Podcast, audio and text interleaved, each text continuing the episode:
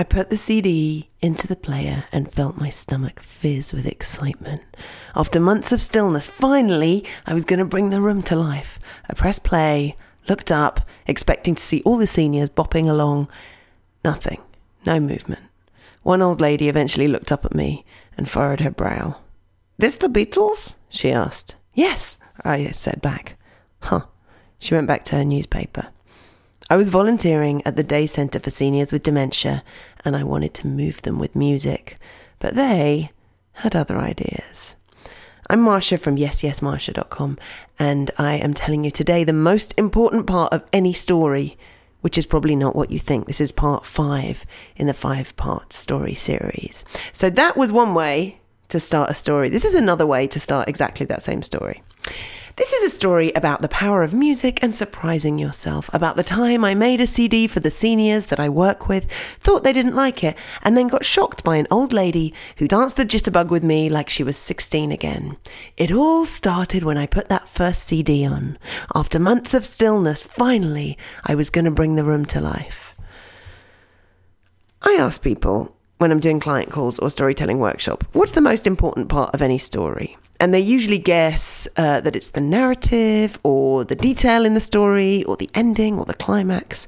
But actually, the answer is the beginning. The first 30 seconds of your story can make the difference between someone continuing to read or clicking away, or in a story told in person, it's the decider between whether a listener is engaged and with you or drifting off and wondering, if I leave at 8, I can still make the 8.20 train, be home by 9, which means I'll be home in time of Game of Thrones, uh, without taking in a word of anything you said. Today, I'm going to tell you how to begin your story so that people keep listening, are drawn in, and then will be open to anything that you want to tell or teach them next. In the previous blogs from this series, which you can find if you go to yesyesmarsha.com forward slash movie is the first one, then you can click your way through. So in those previous blogs, we've already established that when you're telling a story, you're making a movie inside someone's head, and that most of that movie needs to make, be made up of action scenes. You bridge those scenes with voiceover and montage. So a quick recap. Voiceover would be no pictures at all. So I travelled across Europe for a month. Montage is little flashes of pictures, low detail. We drank wine in Paris, we saw street art in Berlin, we met the Queen in London. Action scenes are where it gets granular. I'm standing on the bus in Rome when this handsome dark haired man gets on, and I feel myself starting to flush as he's coming to talk to me, um, which is totally a thing that would happen with a handsome dark haired man or a handsome dark haired, I mean, a beautiful dark haired lady.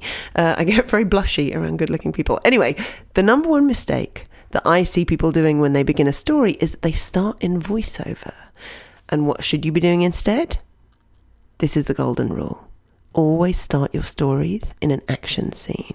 Where you start doesn't need to be the climax of the whole story. So, in that first example I gave above, putting on the CD to no effect was just the first scene. It wasn't the climax of the story, which, from my spoiler ridden bad beginning was obviously when the lady dances with me. The idea is that you're throwing people right into the action as soon as you start the story. It just doesn't need to be like the climactic action, just some action. So here's what's wrong with starting in voiceover, as illustrated by that second example. Three points. One, starting in voiceover is boring. Think about any movies you've recently watched and enjoyed. Almost all of them don't start with a voiceover. Instead, they throw you straight into the action. Imagine going to see a Will Smith movie that starts with him coming out and going, So, this is a movie. I can't do his accent. This is a movie about. Uh, shall I try? This is a movie about a cop with a. Da- sorry, I'm going to give up. This is a movie about a cop with a dangerous side who goes rogue and fights criminals. And during the movie, I get in four fights. One with this guy who turns out to be a Russian spy. In another, it super looks like I'm about to die, but then I don't. Anyway, enjoy the movie. Compare that with a movie that opens on this scene. Will is dangling from a cliff. There are alligators snapping at his feet below, and above we can see the bad guys running towards him, shouting and waving their guns. Which of those two would draw you in the quickest? Which of the two beginnings I told you at the start of this made you feel like you were with me? The action scene. Always the action scene. Number two, starting in voiceover stops us as the listeners or readers from caring.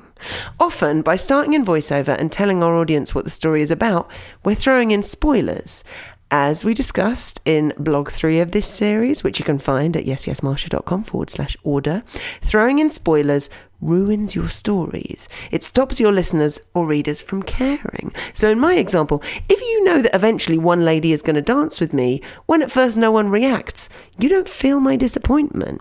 In the Will Smith example I just made in that last point, if you know he survives the fight where he almost dies, there's no tension as you watch. Building tension is what makes stories delicious. Don't take that away from your audience. And finally, number three, starting in voiceover forces us to reverse engineer as a listener or as a reader. When we know what's coming, we start trying to guess how it'll happen. So, in my example at the beginning, if you know one old lady is going to start dancing, then you begin trying to guess which one she is. Like with every old lady that I will speak to in the story, you'll think, well, is it her? What about her? Which takes you out of the story and into your own head. And that magic connection between the storyteller and the listener or the writer and the reader is lost. In the Will Smith example, in every single fight, you're going to be like, is this guy the Russian spy? Is this one? And again, that spell is broken. Hey, uh, you wanted to ask me something, right?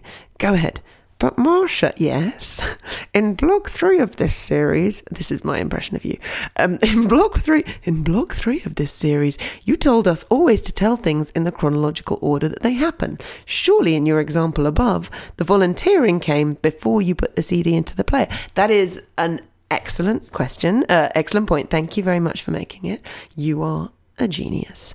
Um, so there is one time that it's okay to mess with the chronology of your story, and that's as you start an action scene. That's because you want to start in action and then pull out and give the context. So in the movie analogy, think of it as the camera panning out. So imagine a movie begins and you see a guy eating a sandwich. Camera pans out, you see he's with a woman also eating a sandwich. It pans out further, and now it's clear they're on a pin- picnic. Pans way out, and you see there's 50 couples. It's a giant Mormon picnic. Because the job of the beginning is to grab your listener, you want to throw them straight into the action and ideally intrigue them a little. You want them to think what's going on or what's going to happen next. Why is Marsha trying to excite old ladies with music? How is Will Smith going to escape dangling above those alligators? You do that and they're hooked in. So remember, if you want people to listen to your stories, always start in action. If you want to tweet that, you can do that over on the blog. Um, I would also love to know whether you've tried this out or if you've noticed this technique in some of your favorite blogs or stories. Go over to yesyesmarsha.com forward slash beginning, leave a comment, and let me know. You so much for listening. If you know someone who's trying to tell better stories or who has a talk or a workshop coming up and might find this useful, you can share this post with them by going to yesyesmarsha.com forward slash beginning and you'll find it. Or just go to yesyesmarsha.com and click on blog. And if you want some one on one help making your story amazing, I would love to help. I actually made a video on Facebook last week, which is me just being like, oh my God, I just worked with three clients. I had the greatest time. And it's basically my video for like, this is how you can do try, time travel, which is by listening to stories. Um, you can also find a link to that on the blog. Anyway, if you want some help, just go to yesyesmarsha.com and click on work with me. You'll find out how. Thank you so much for listening. I'm Marsha from yesyesmarsha.com and I'll see you there.